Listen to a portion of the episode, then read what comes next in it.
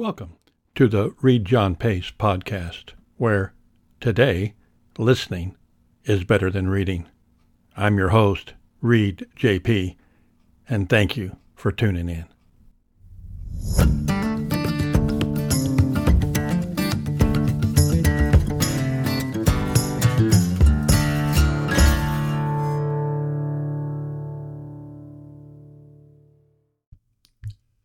Again, welcome to the podcast where I share random thoughts through a biblical lens that helps us along life's journey. Today's randomness is a biblical fiction filled with biblical truths taken from Acts 5 1 through 11, where I look at things through the eyes of the young men in the hypocrisy of Ananias and Sapphira. Entitled learners. We were the young men. Many were under 30, and none were over 40.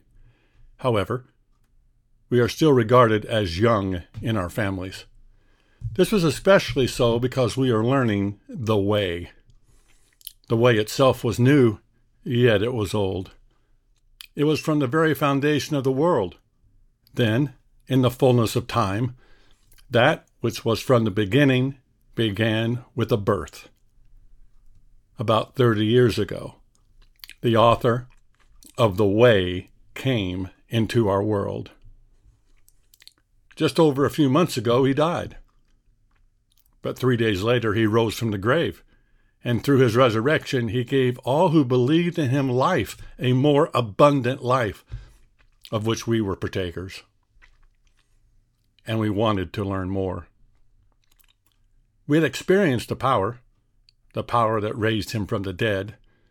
After waiting over a week where he told us to stay, the sound of a mighty rushing wind filled the house, and in its wake the Holy Spirit witnessed to masses and empowered us.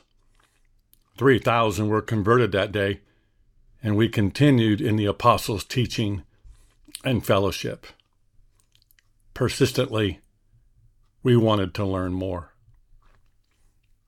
We prayed again several weeks later, this time for boldness after Peter, John, and the formerly lame man were imprisoned because of his miracle and then released because it couldn't be denied. Everyone knew it was him, and everyone could see that he was healed. Their sentence the trio threatened to speak no more about the way. Again, our place was filled with His presence. Our prayers were answered. Still, we wanted to learn more. We called our group of young men learners. It wasn't official.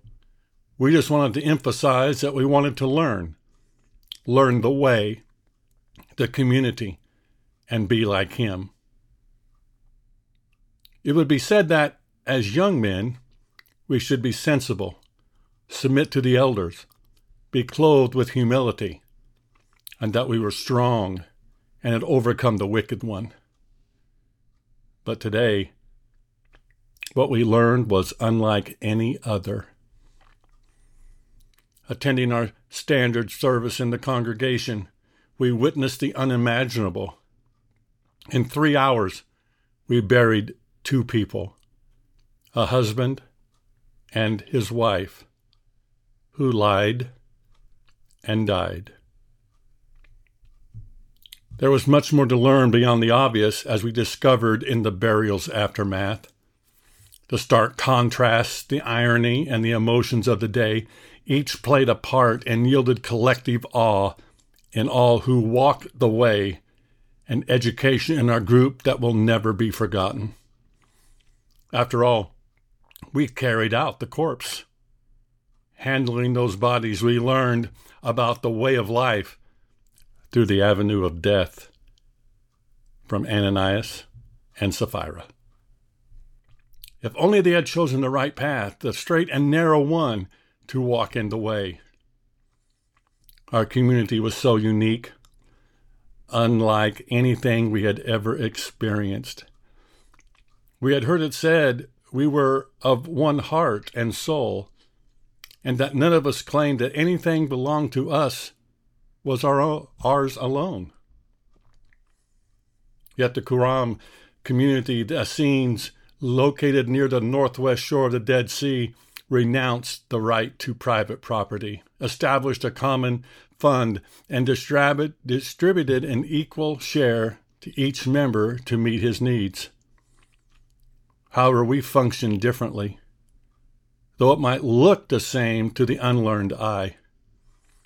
We live by the principle of voluntarily sharing possessions to strengthen the unity and harmony of the community, whereas the Essenes acted in response to a man made rule of compulsion. We served in God's law of love and practiced common use of our possessions, not common ownership. We were learning the wealth of non possession the principle of being stewards and not owners.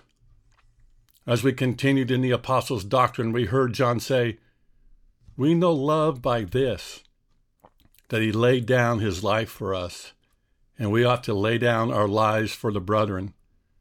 But whoever has his this world's goods and sees his brother in need and chooses and closes his heart against him, how does the love of God abide in him? Little children, let us not love with word or with tongue, but in deed and truth. So, we voluntarily sold possessions, laid the proceeds at the apostles' feet, and they distributed according to the needs of others as we walked together along the way.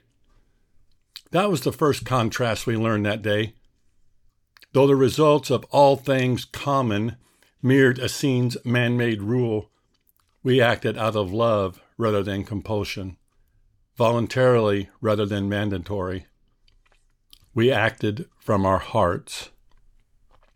It was a revelation of hearts, not with the Essenes, but our own company, where another contrast was revealed. We witnessed the second contrast of the day through Barnabas. He was a cousin of one in our group, one of the young men, John Mark. Mark's mother, Mary, would regularly host a gathering in her home where he had been introduced to Barnabas, although initially we knew him as Joseph. It was the apostles who surnamed him Barnabas because he was such an encourager. He was a Levite, the only Levite we knew by name, walking in the way with us. We watched as Barnabas, the Levite, willingly sold some land and brought the proceeds to the apostles. The Levite, who was of the family that served the temple, although from Cyprus and not part of the regular order, was now serving the one greater than the temple. The contrast between the law and grace was personified in the encourager. The fact that he would move beyond his heritage despite the depth of the Jewish opposition reassured us.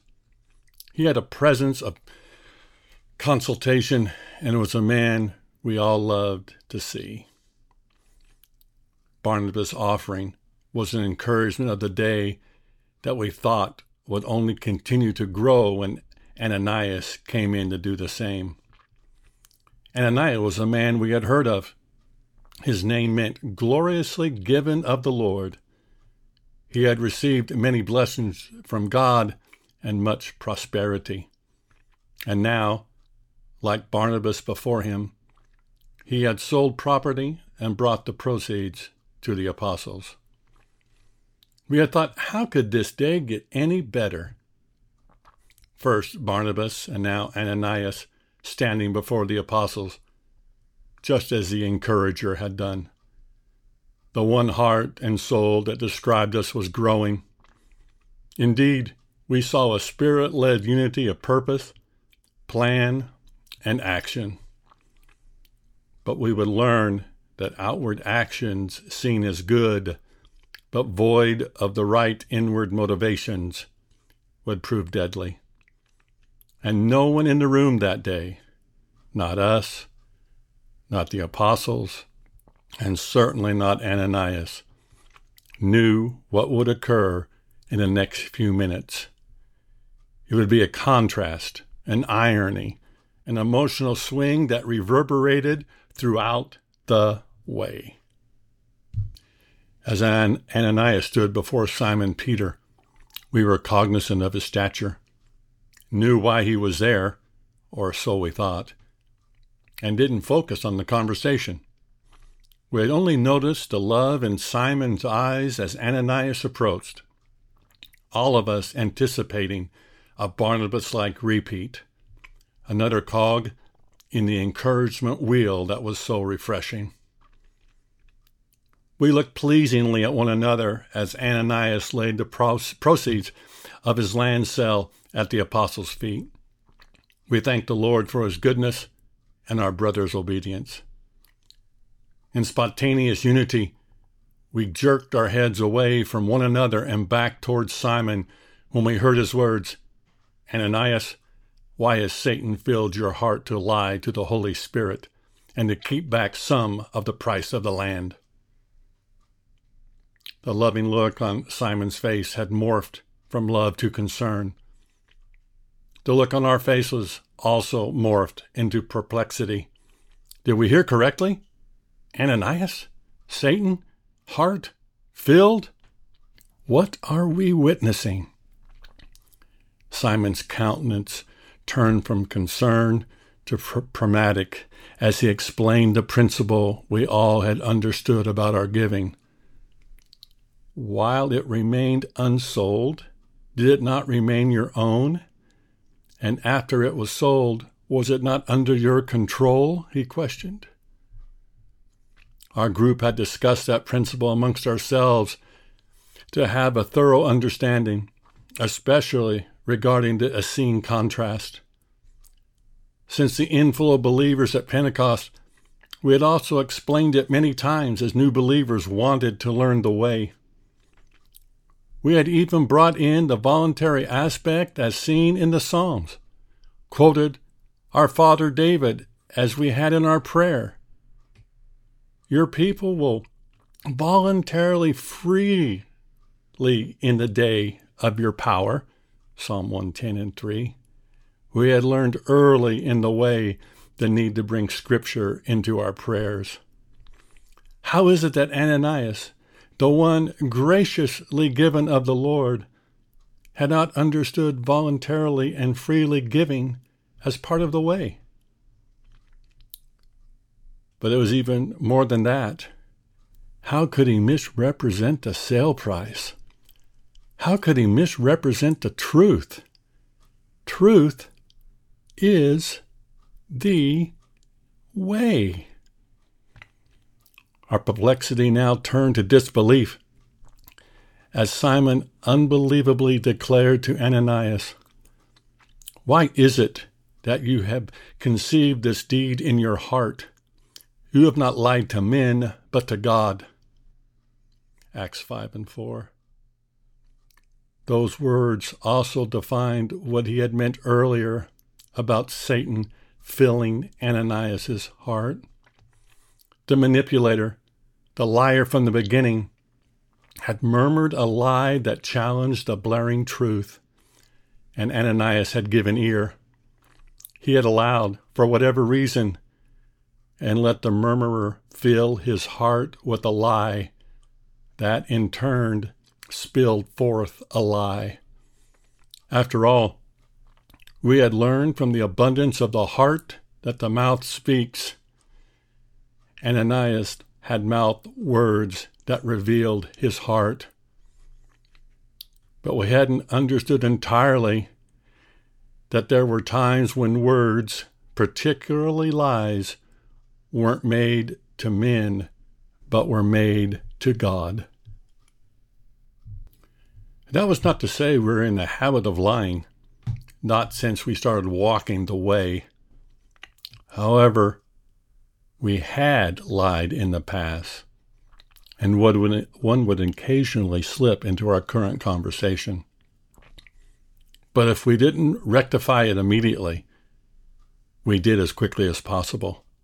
Slipped is the key word. It wasn't planned or contrived.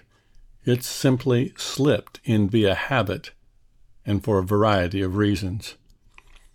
It was a practice while trudging wayward before walking the way, but we made the conversation right. There may have been similarities between the heart reasons for our wayward lies and Ananias's current fabrication. But the Lord had given us new hearts. Hearts of flesh he could inscribe rather than hearts of stone that reject his engraving. The willingness of the way, the voluntary practice to invite God, the Holy Spirit, to write the way in our hearts, made us of one heart and soul, even when the various reading levels of all the individuals in the way. We learn that differences of opinion are inevitable among human personalities and can actually be helpful if handled well, but spiritual unity is essential. Loyalty, commitment, the love for God and His Word. Without spiritual unity, the church could not survive. And having Satan fill his heart, it seemed that Ananias has breached these first 2, we reasoned. He had neglected the essentials of spiritual unity, and his lie wasn't unrehearsed, it was devised. That planning and this situation moved his lie into a deception. It was no longer a conversational air between brothers, but a blatant attempt to mislead. It was an attempt that dripped with hypocrisy pride, and self exaltation. It was rife with all God hates. As such, it was a lie that pervaded beyond the apostles and into the presence of God. And God, the Holy Spirit, the Spirit of truth, would call the lie out collective gasp and gasp engulfed, engulfed the room with jaw-dropping wonder as he fell dead when Simon finished speaking. There was no chance for Ananias to respond, no opportunity to possibly correct his lie, no conviction by the Spirit for his sin, just his sin's judgment. And we all feared the power of our God. Simon Peter's eyes, filled with a holy love seasoned with wrath unseen before today, met ours as we glanced up at him, our eyes moving from death to life. We heard the unspoken request. Getting up, we gathered tunics and a tablecloth to cover his body. As we wrapped the robust man who had confidently walked in just minutes before, each of us experienced varied feelings consistent with our gifts and callings, yet the common denominator was sure. Therefore, since we receive a kingdom which cannot be shaken, let us show gratitude, by which we may offer to God an acceptable service with reverence and awe, for our God is a consuming fire. Hebrews 12, 28 and 29. In unity, we lift the body and carried it out, elders giving us directions. We buried him in silence, each of us lost in our thoughts, hoping never to experiencing to experience something like this again. But that hope was dashed in the space of just three hours. You hear some unique sounds that are forever etched in your mind, some that you hope you never hear again. That was our conversation and consensus as we returned from burying Ananias. That dead weight dropping to the floor was something we, the young men, didn't want to hear again. And yet, just as we, we returned to the meeting, the usually busy room was again hushed, and our arrival joined the dreaded sound as we entered This time it was a woman. We learned later it was Ananias' wife, now lifelessly heaped at the apostles' feet. Unlike his conversation with Ananias, Simon Peter's face was taut, his jaw firmed, and his eyes piercing. Ananias' hypocrisy had been unanticipated, something the way hadn't experienced thus far. His death was so much of a surprise to Simon Peter as it was to everyone in the room. He had just spoken the truth by a revelation of the Spirit, and that same Holy Spirit brought an unexpected judgment. It was both sad and yet somewhat strengthening that our God was always in our midst. Whether Peter thought Sapphira was privy to the deceptive plan or not, he never said. We all thought he hoped not. The mercy the Lord had shown him repeatedly, especially seeking him out personally after the resurrection, impacted him greatly. Yet, it wasn't just Peter whom Sapphira stood before. He was God's instrument for the conductor in this orchestra called The Way, and every member had a unique and rightful part to play. None could be intentionally out of tune. Thus, he queried Sapphira upon her entrance, asking, Tell me whether you sold the land for such and such a price.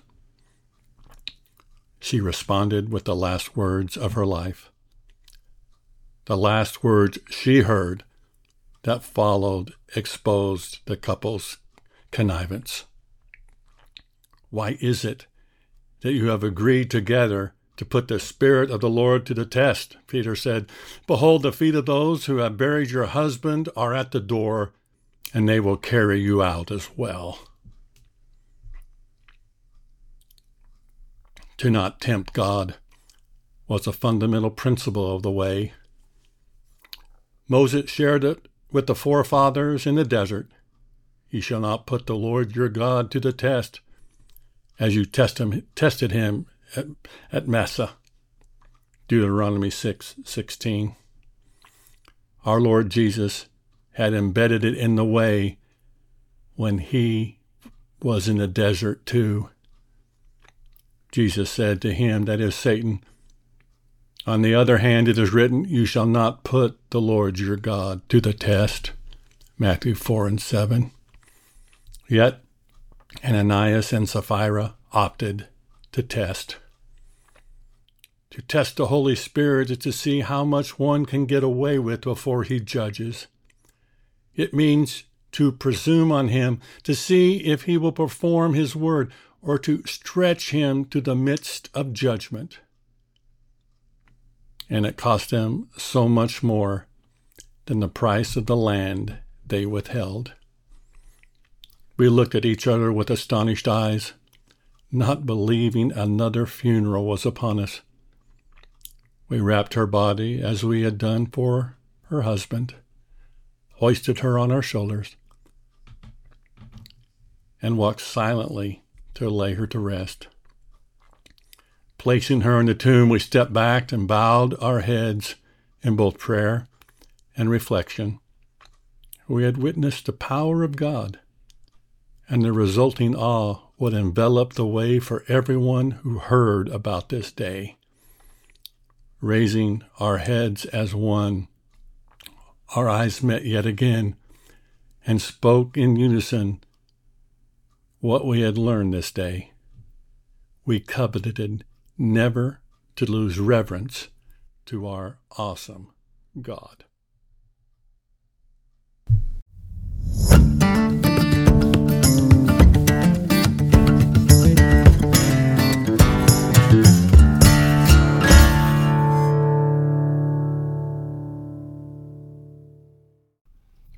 Thank you for listening today. If you wish to dive deeper into Read John Pace, you can read my weekly blog posted on Thursdays at readjohnpace.com, or you may buy me a coffee at buymeacoffee slash readjohnpace, where on Monday and Wednesdays more randomness occurs for your reading pleasure. Until next time, remember to keep the pace by reading John Pace.